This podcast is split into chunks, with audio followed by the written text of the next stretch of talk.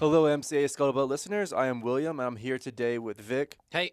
And today we are going to cover an oft repeated topic in recent history, specifically the past year, especially a year from now, which is the, uh, sorry, a year previously, which was the invasion of Ukraine by Russia. And in order to sort of recap and discuss the implications of this, we have today the editor of Marine Corps Gazette, Colonel Chris Woodbridge. Afternoon. Hey, sir. Thanks for coming in. Yeah, and so uh, we are going to be one of many who have talked and will talk about this um, during this time period because um, I think, if I'm correct, today, the day we're recording, uh, is the anniversary, the one year anniversary of the uh, Russian invasion of Ukraine. And so everybody's got to take some hot, some quite not. But um, before we even started recording, so we were talking a little bit about uh, how we wanted to approach this because, as we were discussing, this is a very well worn path. Um, and I think you had a, some interesting insight as far as um, assumptions, you know, 366 days ago. Uh, that people came in and a tendency that we always have as, as far as confirmation bias that we're only seeing the parts of this thing that sort of confirm the assumption that we had going into it.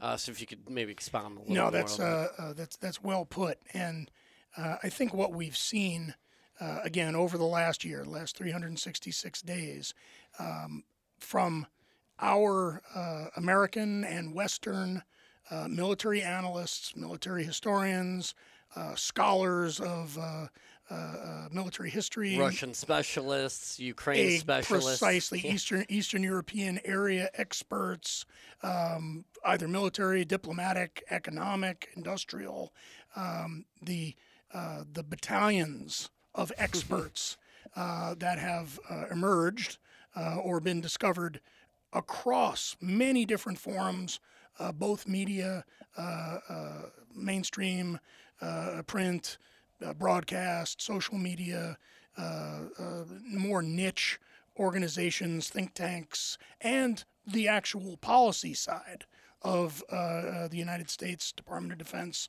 and our, our national government.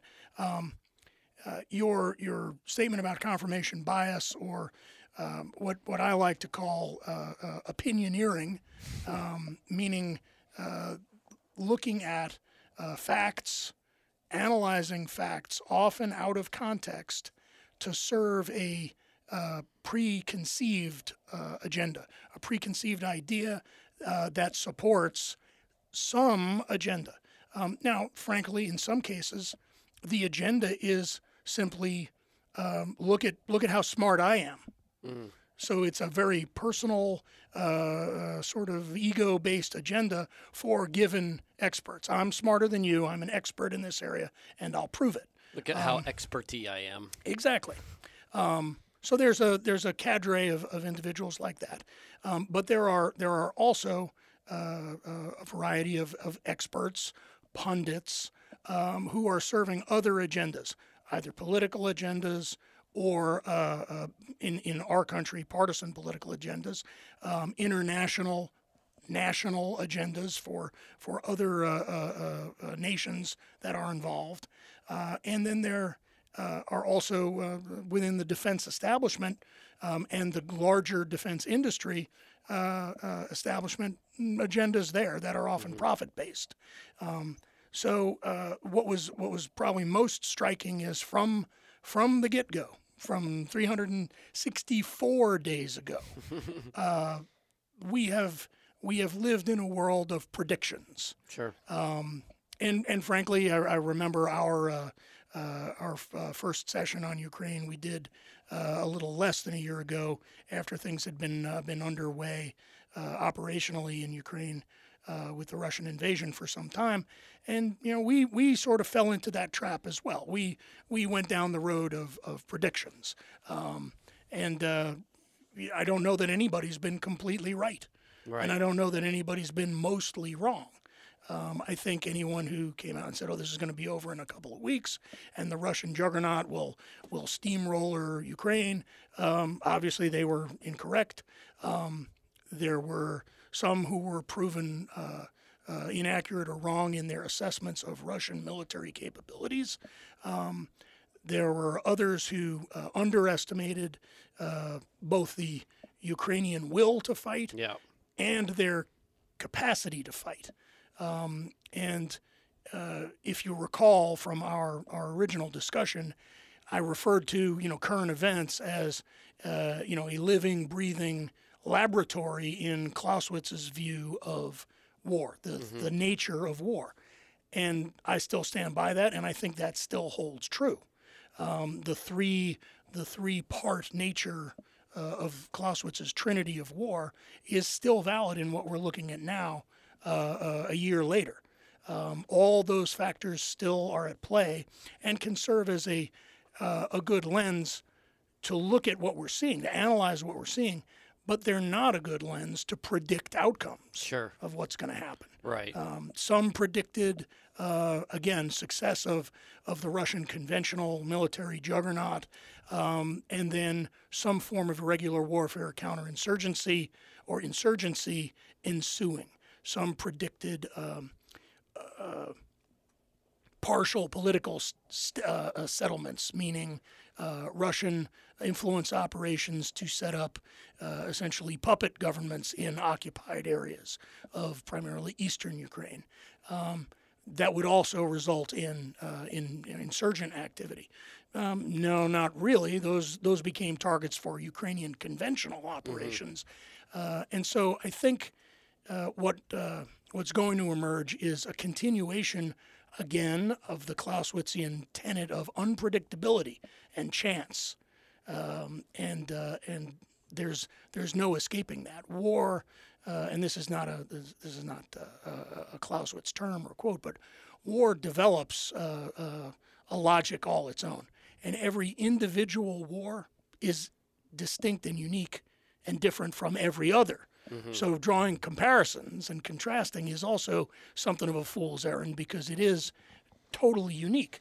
Um, so I think where where we can gain some value uh, in analysis and uh, and study uh, of what's occurring uh, at the at the strategic and, and tactical levels is uh, to look at what uh, what what is relevant to to the U.S. armed forces and particularly to the Marine Corps uh, in uh, the facts of what we've seen, not opinions about those facts. Sure. Um, you know, again, one truth, many opinions. Um, the truth of what we're seeing in the open source. Again, remembering that we're we're limited by uh, uh, uh, what we what we really have access to, um, and what that's going to mean uh, to the Marine Corps and to the uh, to the U.S. Uh, defense establishment. Um, in terms of what it's going to mean to Ukraine and Russia, that's I, I think going to be determined largely by by two things: the coming spring, uh, uh, with a chance of uh, uh, conventional offensives on both sides. Russian offensive, Ukrainian counter-offensive, counter-counter-offensive. Um, that's going to continue uh, for as long as there are resources to prosecute it, uh, which then is the the second uh, determining factor. Um, uh, availability of those resources, particularly munitions, ammunitions, is going to become a limiting factor to where this goes. Um, and then the, the the third connective tissue there is uh, what occurs in the future of, of upcoming U.S. elections is going to determine the availability of U.S. munitions and resources to that fight on the Ukraine side. And the public appetite. Um, Yes, we hear we seen- Mm-hmm. hear the term war weariness very frequently, and I think it applies to everyone except the people fighting in Ukraine, Sure. Absolutely. the Ukrainians fighting in Ukraine. Uh, Well, um, at least for now. I mean, if the situation is, is stalemated, is it gonna are they gonna go for the liberate all of Ukraine, or are they gonna is it gonna be North Korea, South Korea? yes, those are those are uh, uh, valid uh, potential futures, and what we're talking about here are uh, poten- uh, potential alternate futures. Um, the limiting factors, I believe, uh, are ultimately going to be resources, those means of fighting, uh, uh, the materiel, the weapons, the munitions, and and humans, people involved in fighting, and uh, on the Russian side, that has its own set of consequences and limitations. Uh, very real potential for uh, uh, uh, almost unrecoverable economic impacts inside Russia. Um, potential relief for that through support from another actor like People's Republic of China. Um, on the Ukraine side, it's very similar but more complex because the uh, the resourcing comes primarily from the United States, but also from European, some NATO European allies um, that are providing resources to Ukraine.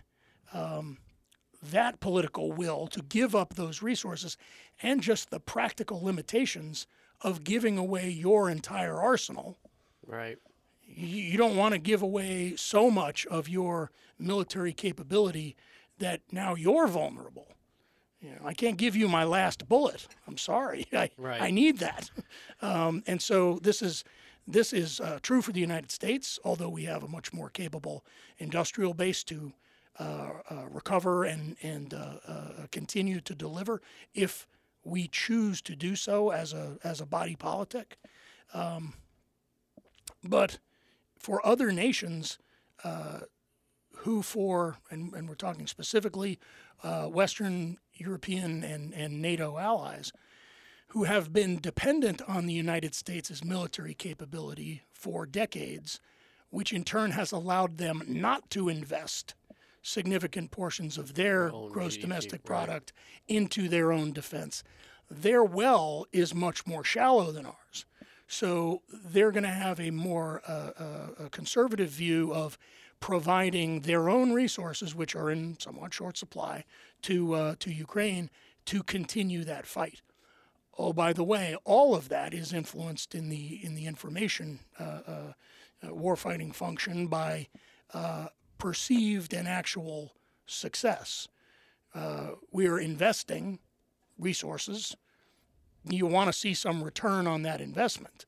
So where's the where's the end state? Where's that potential victory? Maybe it's an absolute or traditional victory in the uh, really the, the uh, classical war of fire and maneuver sense, where my chess pieces are at the end of the game. I own all that territory. And so taking back all of Ukraine to include the, the Don River Valley, the Donbass, and Crimea, and okay, that's that's a potential future, um, but so resource intensive that it, it may be a least likely one. Uh, a negotiated settlement, uh, as William pointed out, uh, something along the lines of the Korean armistice, which does not terminate the conflict. It ends the kinetic phase uh, for some period of time, uh, presumably accompanied by some uh, uh, external uh, monitoring.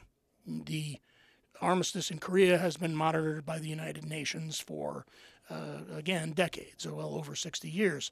Um, with the uh, belligerents in this respect, particularly Russia, accept that. Um, perhaps, as long as there's a, uh, PRC, People's Liberation Army contingent in that UN observer force. Well, and to go to the your point about information, the information environment is, can Russia do something like that, and still be able to have a perceived, not just claimed, but a perceived victory in something like that? It's not a concession. We did exactly what we came to do. This is what that looks like. It can, if they can pull that off, then maybe that's on the table. That's that's a great point. Yeah. and and to date, um, that would require some significant uh, uh, remessaging Mm-hmm. Uh, on the Russian side. However, if there's any uh, uh, nation on on the planet that's capable of that kind of internal propaganda, I mean, we're talking Orwellian level uh, new think and new speak. Um, well, I'd say that uh, uh, uh, Vladimir Putin's Russia is probably most capable, perhaps behind North Korea and the and the, the PRC, of doing that. Um, so uh, it's it's uh, it's a heavy lift, uh, and that in turn uh, is the uh, is the fuel for civil unrest in Russia, which Sure. again we have seen uh, fairly consistently over the past year, certainly over the last six months. Um, that sort of destabilization um, for a long time was uh, what we believed during the Cold War would ultimately result in the end of the evil empire, the end of the USSR.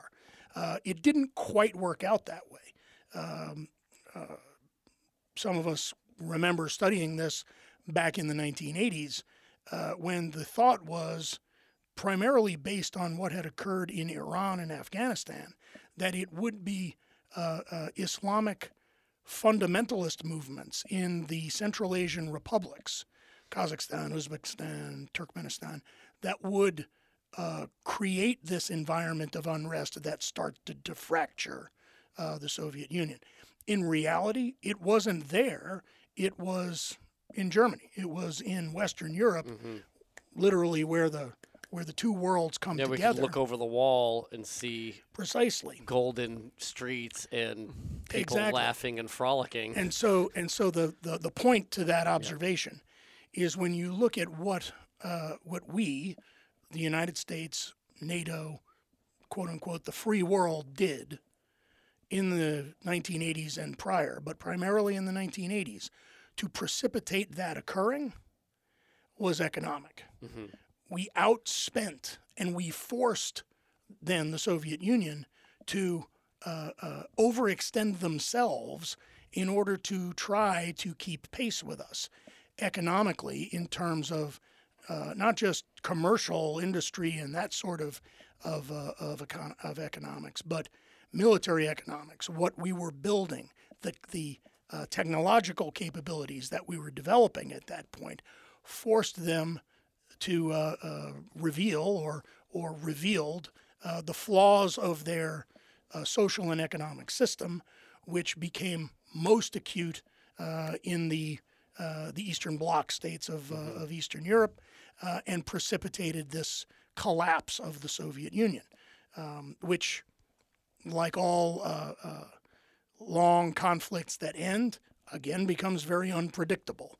Uh, for a time, it became the uh, uh, rule of, uh, of uh, kleptocracy and criminal uh, uh, oligarchs, uh, eventually coalescing around sort of a new Russian imperialism.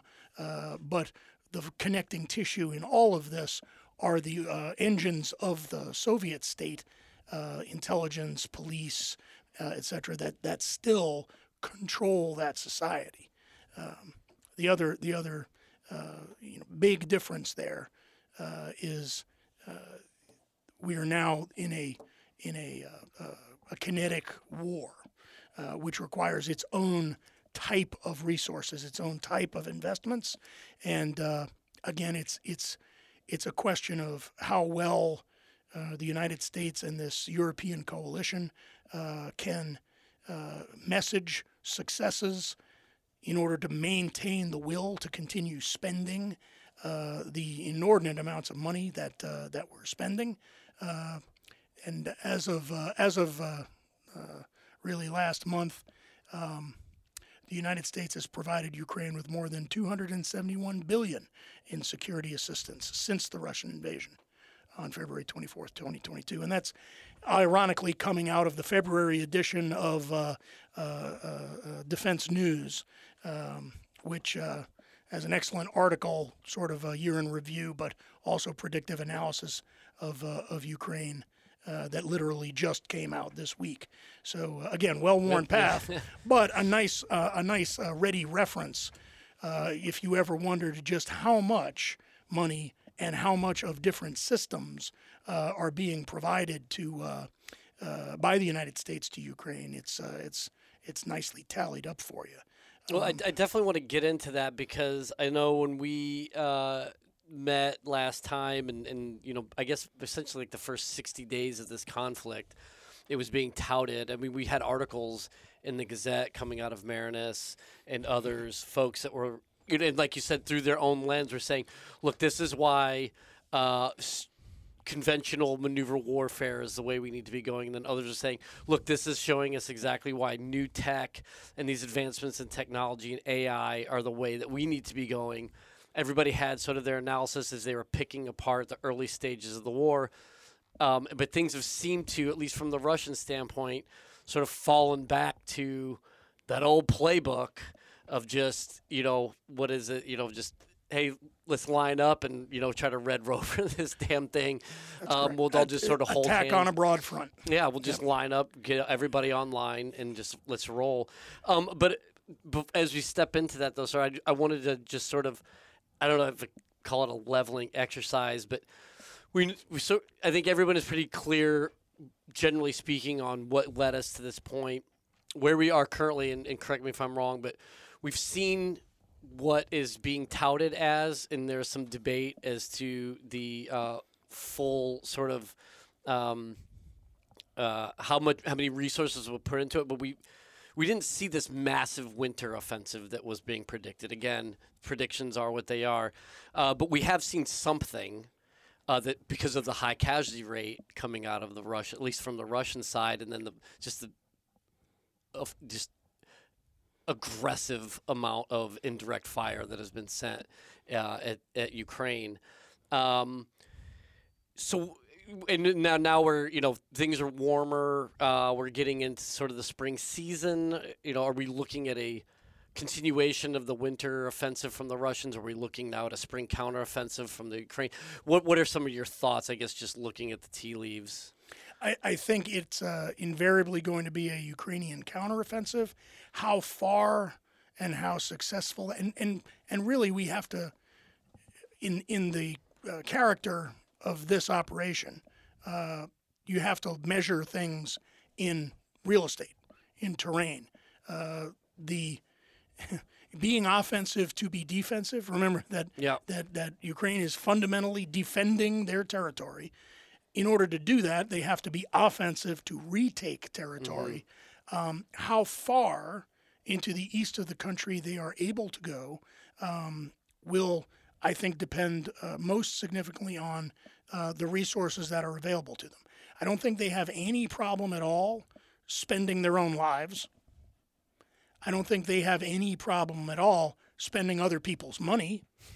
And so, how far and how much of each of those uh, are they capable of dedicating uh, will determine how far into the east of the country, how many cities can be uncovered and retaken, and how uh, deep into the Don River Valley they can go. No.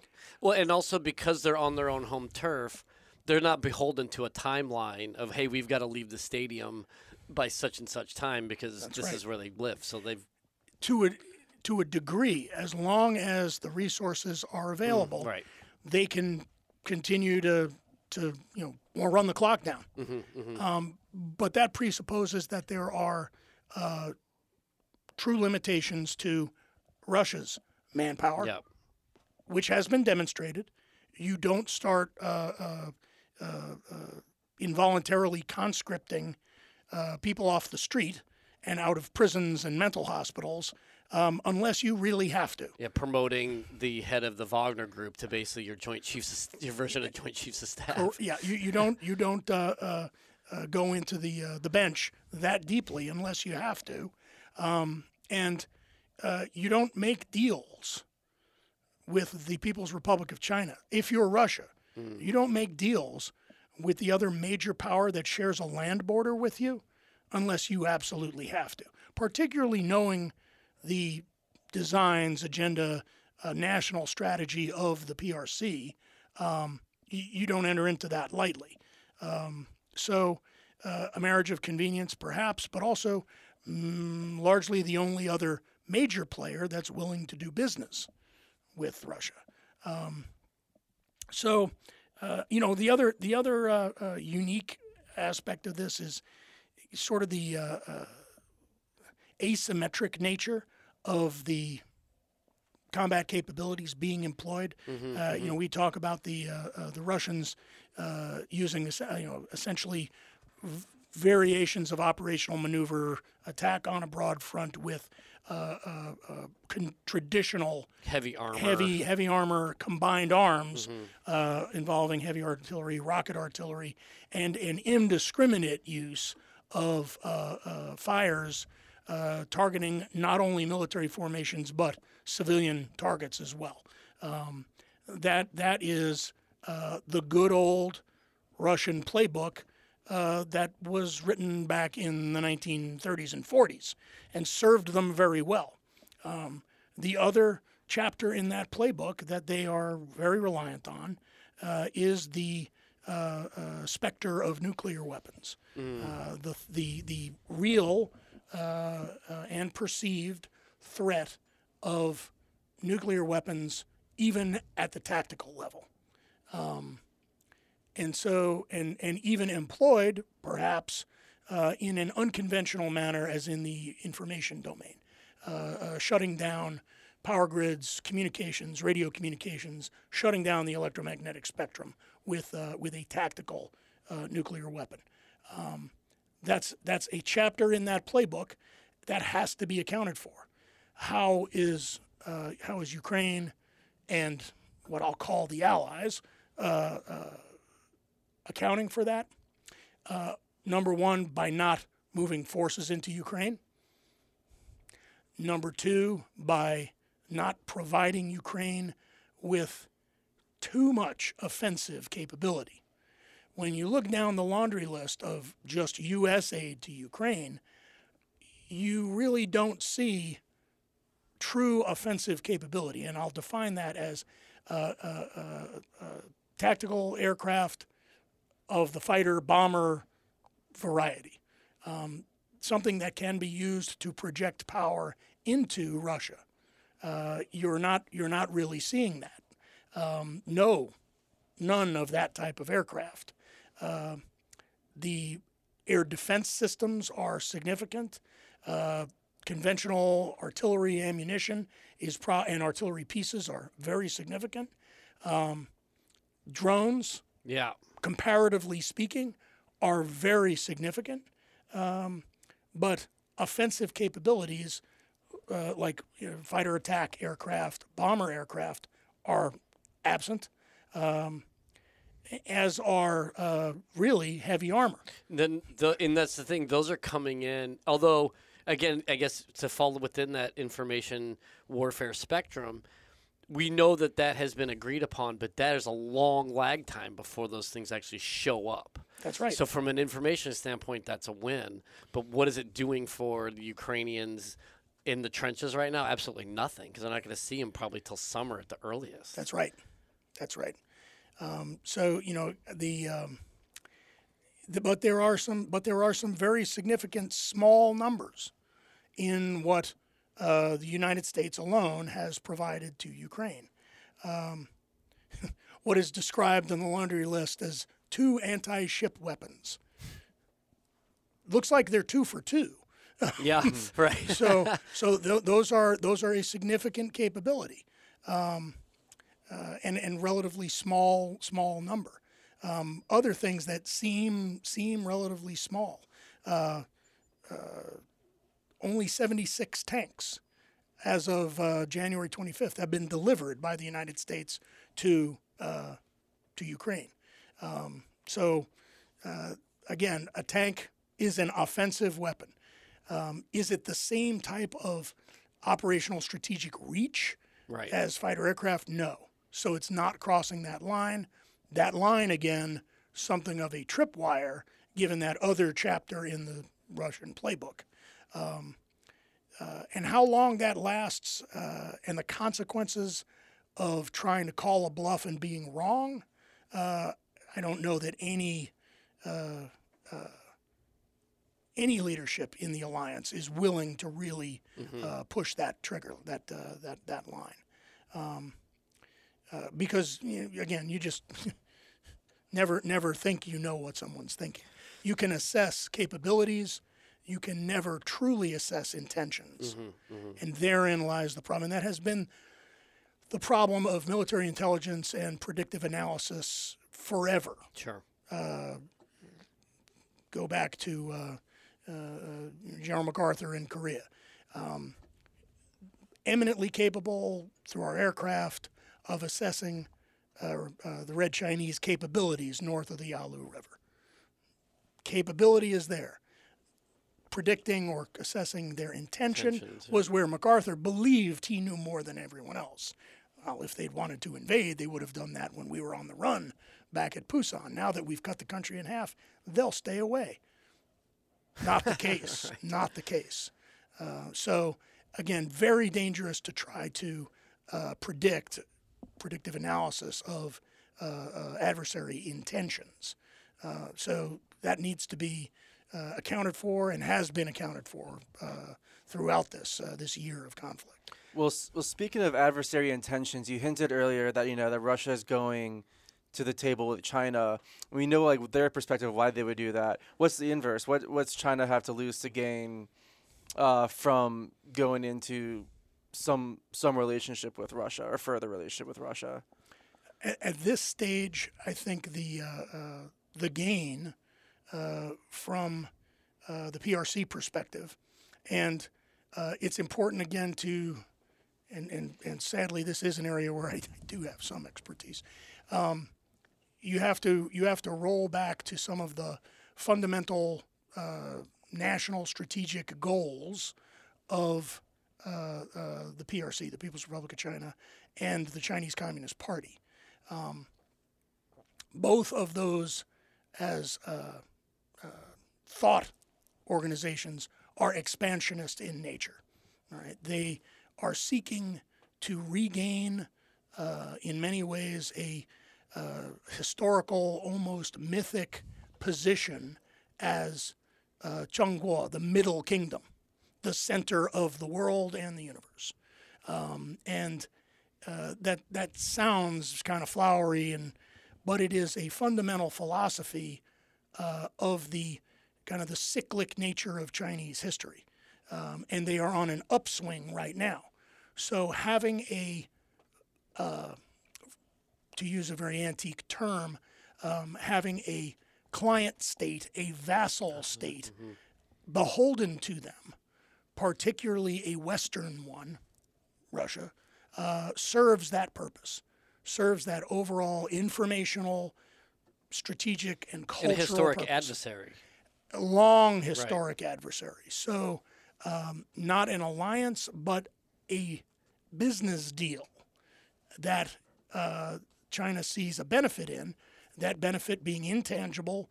Uh, this this uh, uh, uh, role as uh, you know, I, I can I can help you, and I will develop a relationship now with another little brother um, who's beholden now to me.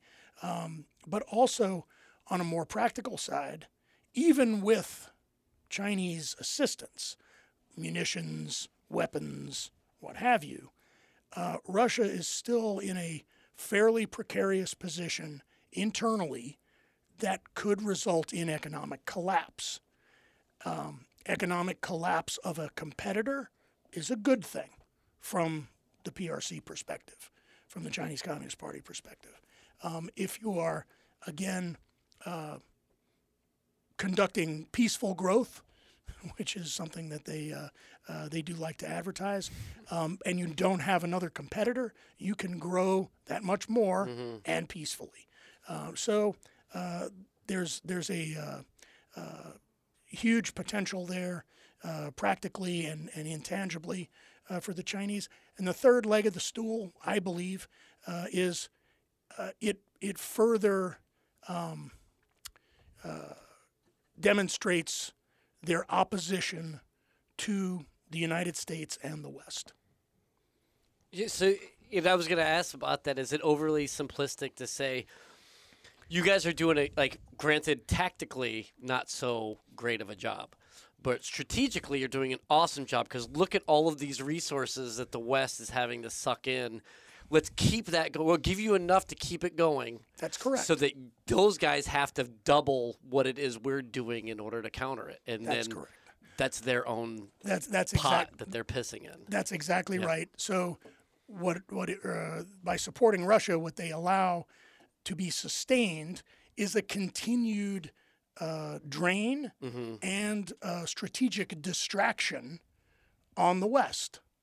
which further permits them to expand and establish uh, their uh, their primacy in the uh, uh, nearer vicinity of the Chinese homeland.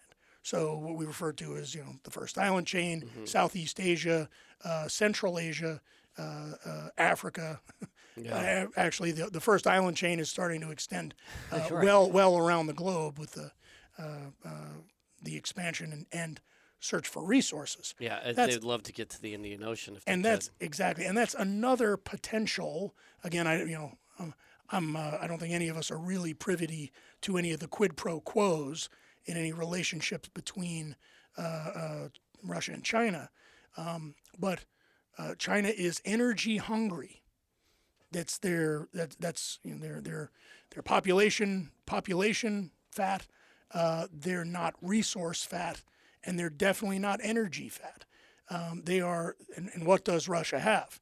Um, Russia has energy. So resources and energy are potentially another benefit, uh, practical benefit, uh, tangible benefit for the PRC. Um, would this expand into some form of of block or alliance? There may be a bridge too far.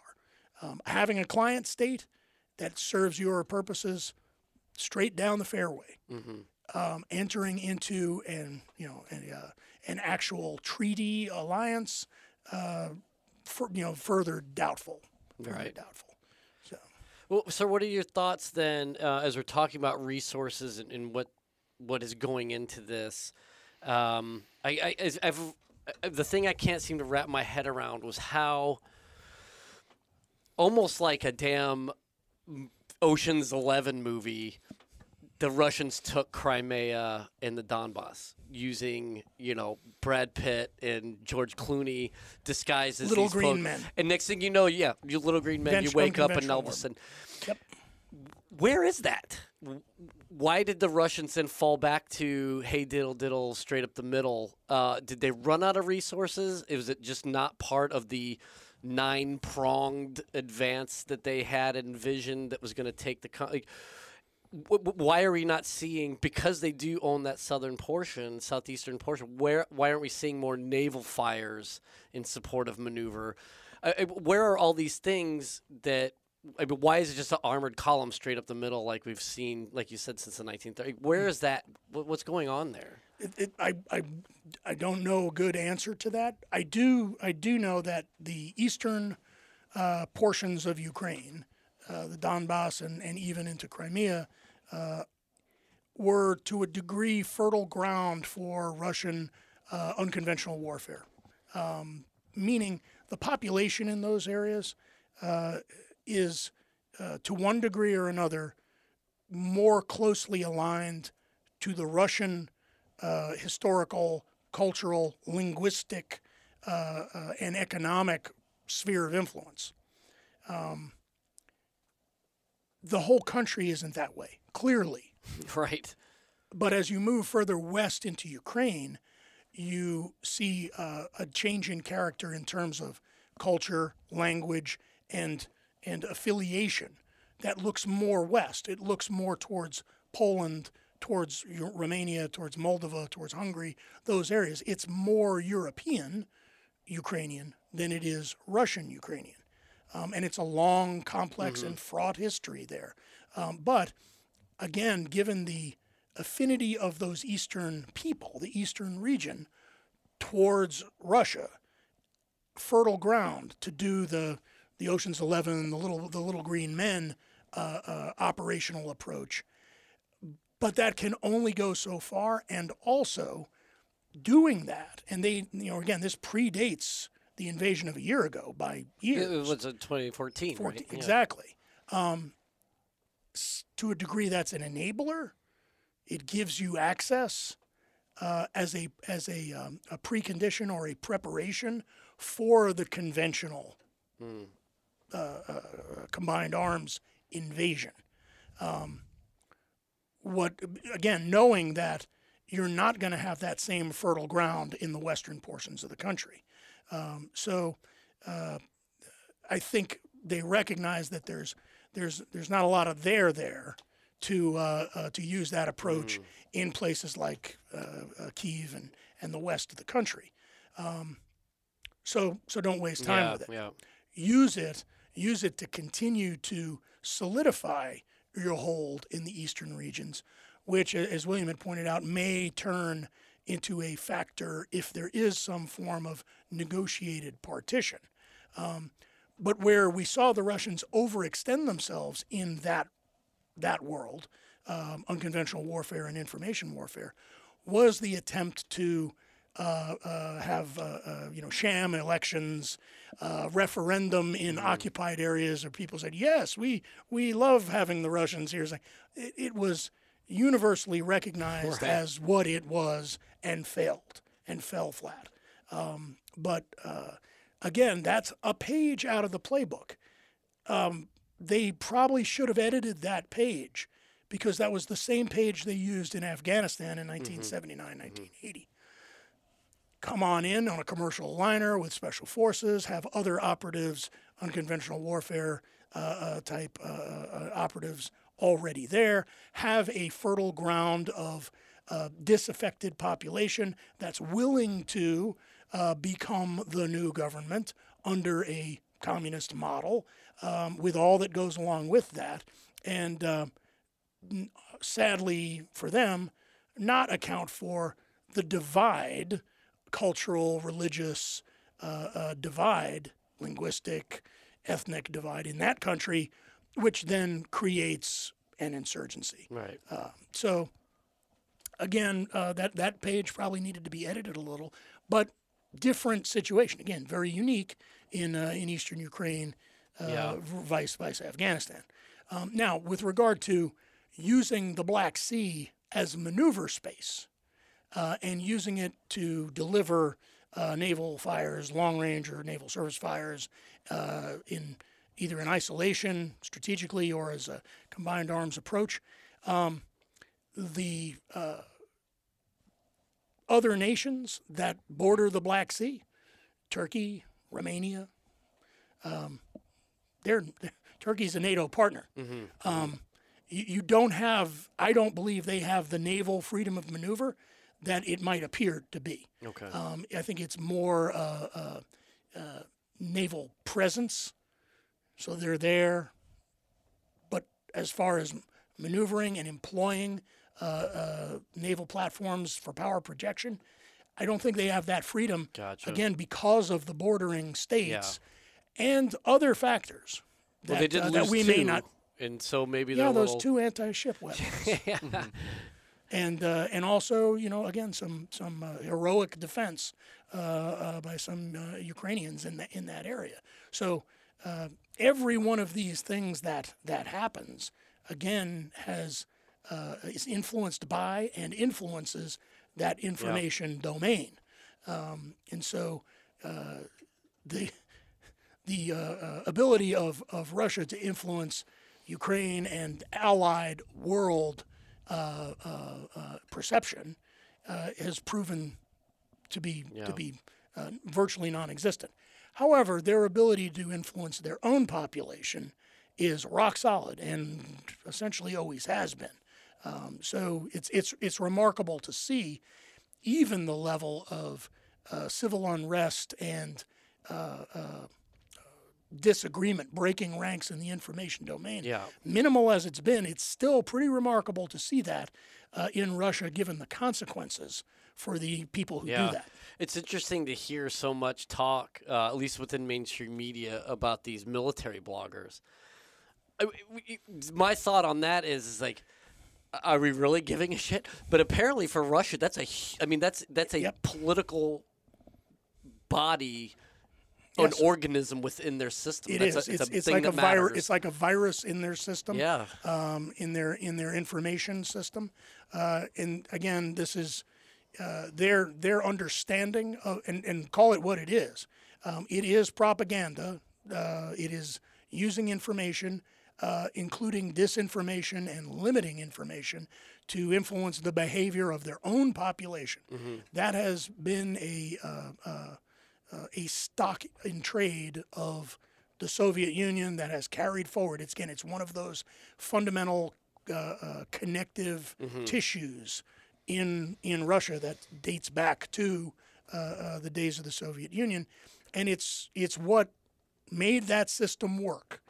Um, where it where it got uh, uh, slack and lost control is part of what brought that system down. So they learned those lessons, and yet it's remarkable, even in that environment, to see, uh, frankly, the courage of some people to uh, break with uh, the party line, literally. Sure. So I mean that it's really significant then to see even dissent Absolutely. within that establishment. Yes, because uh, you know, dissent in that establishment means uh, uh, prison at a minimum, uh, torture, death. Those you know, it's Accidentally falling from a skyscraper. Yeah. Yes. Eating bad food and then getting food poison. I'm doing air quotes here eh, for those who can't see us. precisely. yes, uh, uh, uh, you know, catching some radiation disease. Yeah. Um, so yeah, it's uh, again they're well practiced at it and and have been for a long time. Um, so I guess to dovetail off of something that uh, William had mentioned earlier, sir, what what are your thoughts when we look at so from from the Marine Corps lens then, and the and the Marine Corps punditry, and, and then all the folks uh, uh, in within our leadership positions, what are some of your I don't mean for you to be predictive, but what are your thoughts? You know, you having been one of them uh, not too long ago, looking at this and going, man, Force Design 2030 was spot on, or are we saying, shit, we divested of stuff too soon, or let's wait and see because it's still all playing out, and then then to take that even further, will this play in the first island chain and in the Pacific?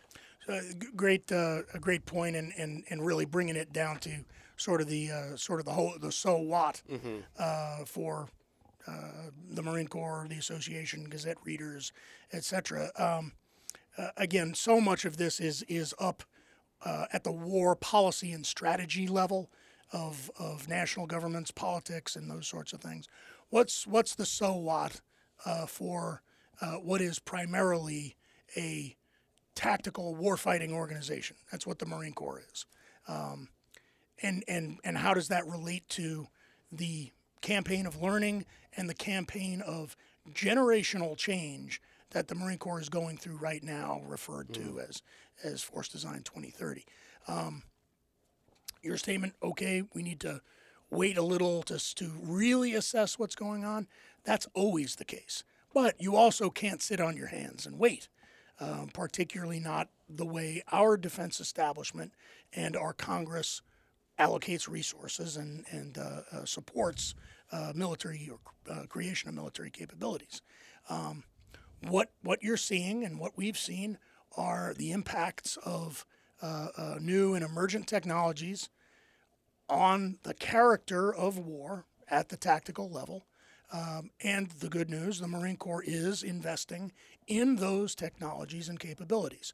So things like loitering munitions, autonomous drones, unmanned ground vehicles, subsurface vehicles, all of that uh, is uh, is in the mix of capabilities uh, either being programmed for and acquired or being invested in as developmental technologies under the overall uh, axis of advance that uh, uh, we, we refer to as 29, as Force Design 2030.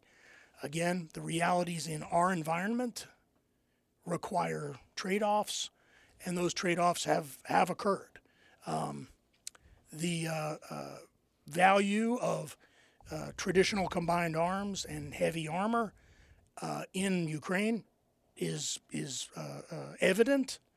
Um, is it the only value? Is it the the trump card, the the coin of the realm? No, it's a part. It's a part of that overall changed character of war. Um, but here's here's probably what I think the most the most uh, relevant piece to the Marine Corps and sort of the the underlying vision behind Force Design 2030. Um, and remember, Force Design 2030 and and the Marine Corps' uh, doctrinal changes, approaches, the concepts for expeditionary advanced base operations, stand-in forces, are uh, accomplish two things. First, they answer a homework assignment that the Marine Corps was given in black and white in the 2018 National Defense Strategy. The Armed Forces, you will treat the People's Republic of China as your pacing threat, meaning the hardest fight you'll have to fight, hardest adversary you'll have to fight. And further, you will use maritime operations in the Taiwan Strait involving Taiwan as your pacing scenario. In 2018, the Marine Corps had no relevant capabilities other than the F 35 in that pacing scenario against that pacing threat. Period, full stop. So the campaign of change and learning, referred to as 20 uh, as Force Design 2030, which is going to extend into two to three to five commandancies before it's fully uh, uh, uh, achieved, was designed to do two things develop and acquire capabilities that are relevant to that threat and scenario beyond the F 35. So, in General Dunford's words, to modernize the rest of the MAGTF to catch up with the, the Joint Strike Fighter, the F 35 Lightning. That's one thing. But do that while maintaining broad crisis response global capability uh, as an expeditionary naval force, um, which has its own its own challenges. The availability of amphibious shipping being the primary one. Yep. So, with that in mind, a good way to think about this is the capabilities that are envisioned to be developed, that are being developed, and the trade offs that have been made for Force Design 2030 have to provide relevant capabilities in that very specific scenario, but they also have to be of value in multiple other scenarios. So, yes, to a degree, it's all about the first island chain in Taiwan, but it can't only be about that. And if I were to make a prediction, I think that the capabilities currently uh, uh, being developed and deployed, deployed as part of the Marine Littoral Regiment, um, are more likely to be relevantly employed someplace like the Baltics or the Black Sea or the Bab al Mandeb or the Straits of Hormuz Yeah, or South Horn Sudan Right, to say Horn of Africa. or South Sudan. Sudan or the Horn of Africa or the Gulf of Guinea or Venezuela. All right. So the fact of the matter is, um, having capabilities that are are uh, uh, forcing an adversary to account for them in congested maritime terrain that were absent in 2018 and are now in, being fielded as a as a again MAGTF approach to catching up to the F-35. Uh, I think those are going to be capabilities that are are relevant globally. The last thing I'll say is, and and it played out. Remember where the Marine Corps was when this war started. Not the whole Marine Corps, but a little portion of it. They're in Norway. All right, so it's very hard to prove a negative. In fact, it's impossible to prove a negative. it's impossible to prove or even really speculate what didn't happen during the early phases of the invasion because there were Marines deployed to a NATO partner. Where are Marines now? We have uh, uh, Marine aviation in Poland. We have Marine advisors in Romania, in the Black Sea, in the Baltics. Well, they're taking yeah, they're taking ARGs up through Correct. those northern Correct. provinces. Yeah. or So if nations. again another another prediction or assessment for the Marine Corps, relevance to the Marine Corps, based on what we're seeing uh, emerge and what has happened over the last year in, in uh, Ukraine, uh, Marines be prepared to be there in that vicinity globally in places that Marines haven't really gone to before, places that uh, uh, are are not part of our regular patrol routes. and remember that for decades, to include uh, uh, the years of, of Iraq and Afghanistan, the Marine Corps has had very stable pro- patrol routes. Well, shit, if you're on the 31st MEU, you could take their deployment cycle from five years ago and know where it is you're going to be going. That's exactly right. That's exactly right. And the same for a West Coast MEU. Yeah. West Coast MEU, you're going to transit, you're going to stop a couple places and train, and you're going to get Yeah. to CENTCOM, and you're going to do some things around there. Yeah, or if you're on the East Coast and you're gonna get a Unitas, all you have to do if you're a PFC is talk to the gunny about what he did when he was a PFC on Unitas. That's exactly right. And uh, by extension, uh, the the uh, once again the well-established patrol route um, no longer necessarily uh, uh, uh, capable of being resourced, which was the old med cruise. yeah, yeah. All right. So yeah, you're going to get into the med. You're going to do all manner of things in there, and you're going to be there uh, for the uh, contingency and crisis response related to the uh, NAVEUR and now NAV Africa uh, AOR. Okay, expect that stuff to change, and it has already. It's changed, but again, because of the failures to uh, uh, maintain the required amphibious ships available, it's it's changed to more land-based rotational marine forces. So Marine Forces Darwin, rotational force Darwin, is about that pacing threat and pacing uh, scenario. Um, the Marine, the establishment of Camp Blaz on Guam Um, yeah. is now a an installation, a permanent facility, rotational Marine forces, m- most likely, uh, again focused on that environment. Marine Forces Norway, again, not mo- more than periodic exercises, um, more similar to the old, uh, uh, again, go back to the 80s and the Cold War, the NALMEB, the Norwegian Air Landed Marine Expeditionary Brigade. All the equipment's there, just fly fly the, the Marines in. Um, I think a Black Sea Rotation Force, uh, Special Purpose MAGTF, Euro Africa, we're going to see more of that. And uh, that's actual presence. Um, and it's actual presence by distributed forces, stand in forces, so they will be present already inside an adversary's weapons engagement zone, just like the MEB exercising in Norway when Russia invaded Ukraine. They're already inside the WEZ. So, for Marines, learning to operate there, sustain themselves there, um, uh, logistics as the pacing function for sustaining those uh, those stand-in forces, and then how to interoperate while you're there. Who are you going to interoperate with? Obviously, allies and partners, as we're seeing right now ramp up in the Philippines and Japan.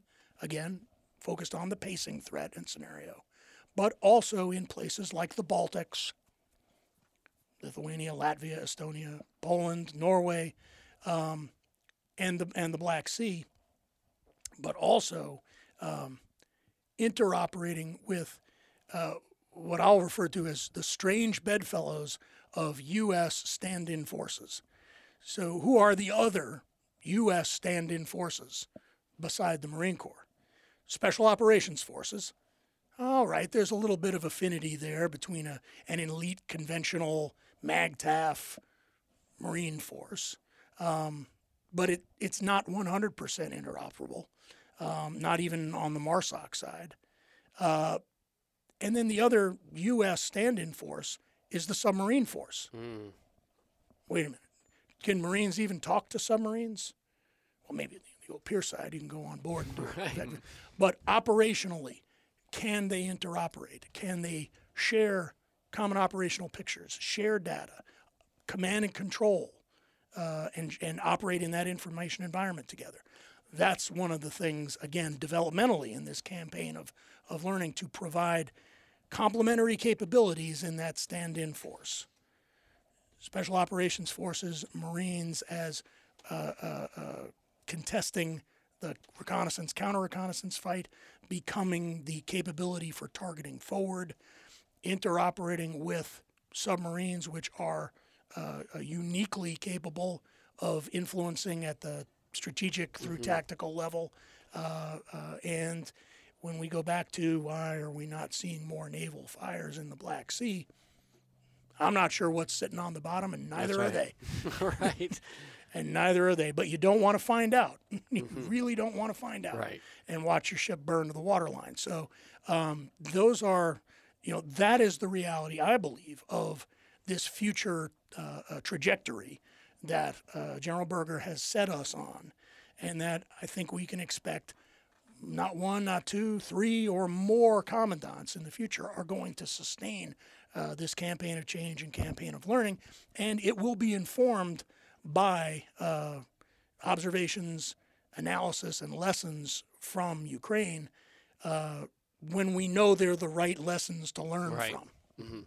Well, to bring this discussion uh, full circle, you mentioned earlier, you know, the the the array and variety array and variety of sources and the levels of biases that exist with the war in Ukraine. What do you recommend the Marines examine? What sources? What resources? Marine Corps Gazette. Yes, ding, Of ding, course, ding, ding, ding. exclusively. exclusively. No, no, no, no. That paid paid uh, political advertisement there. Um, shameless, shameless promotion of the professional journal.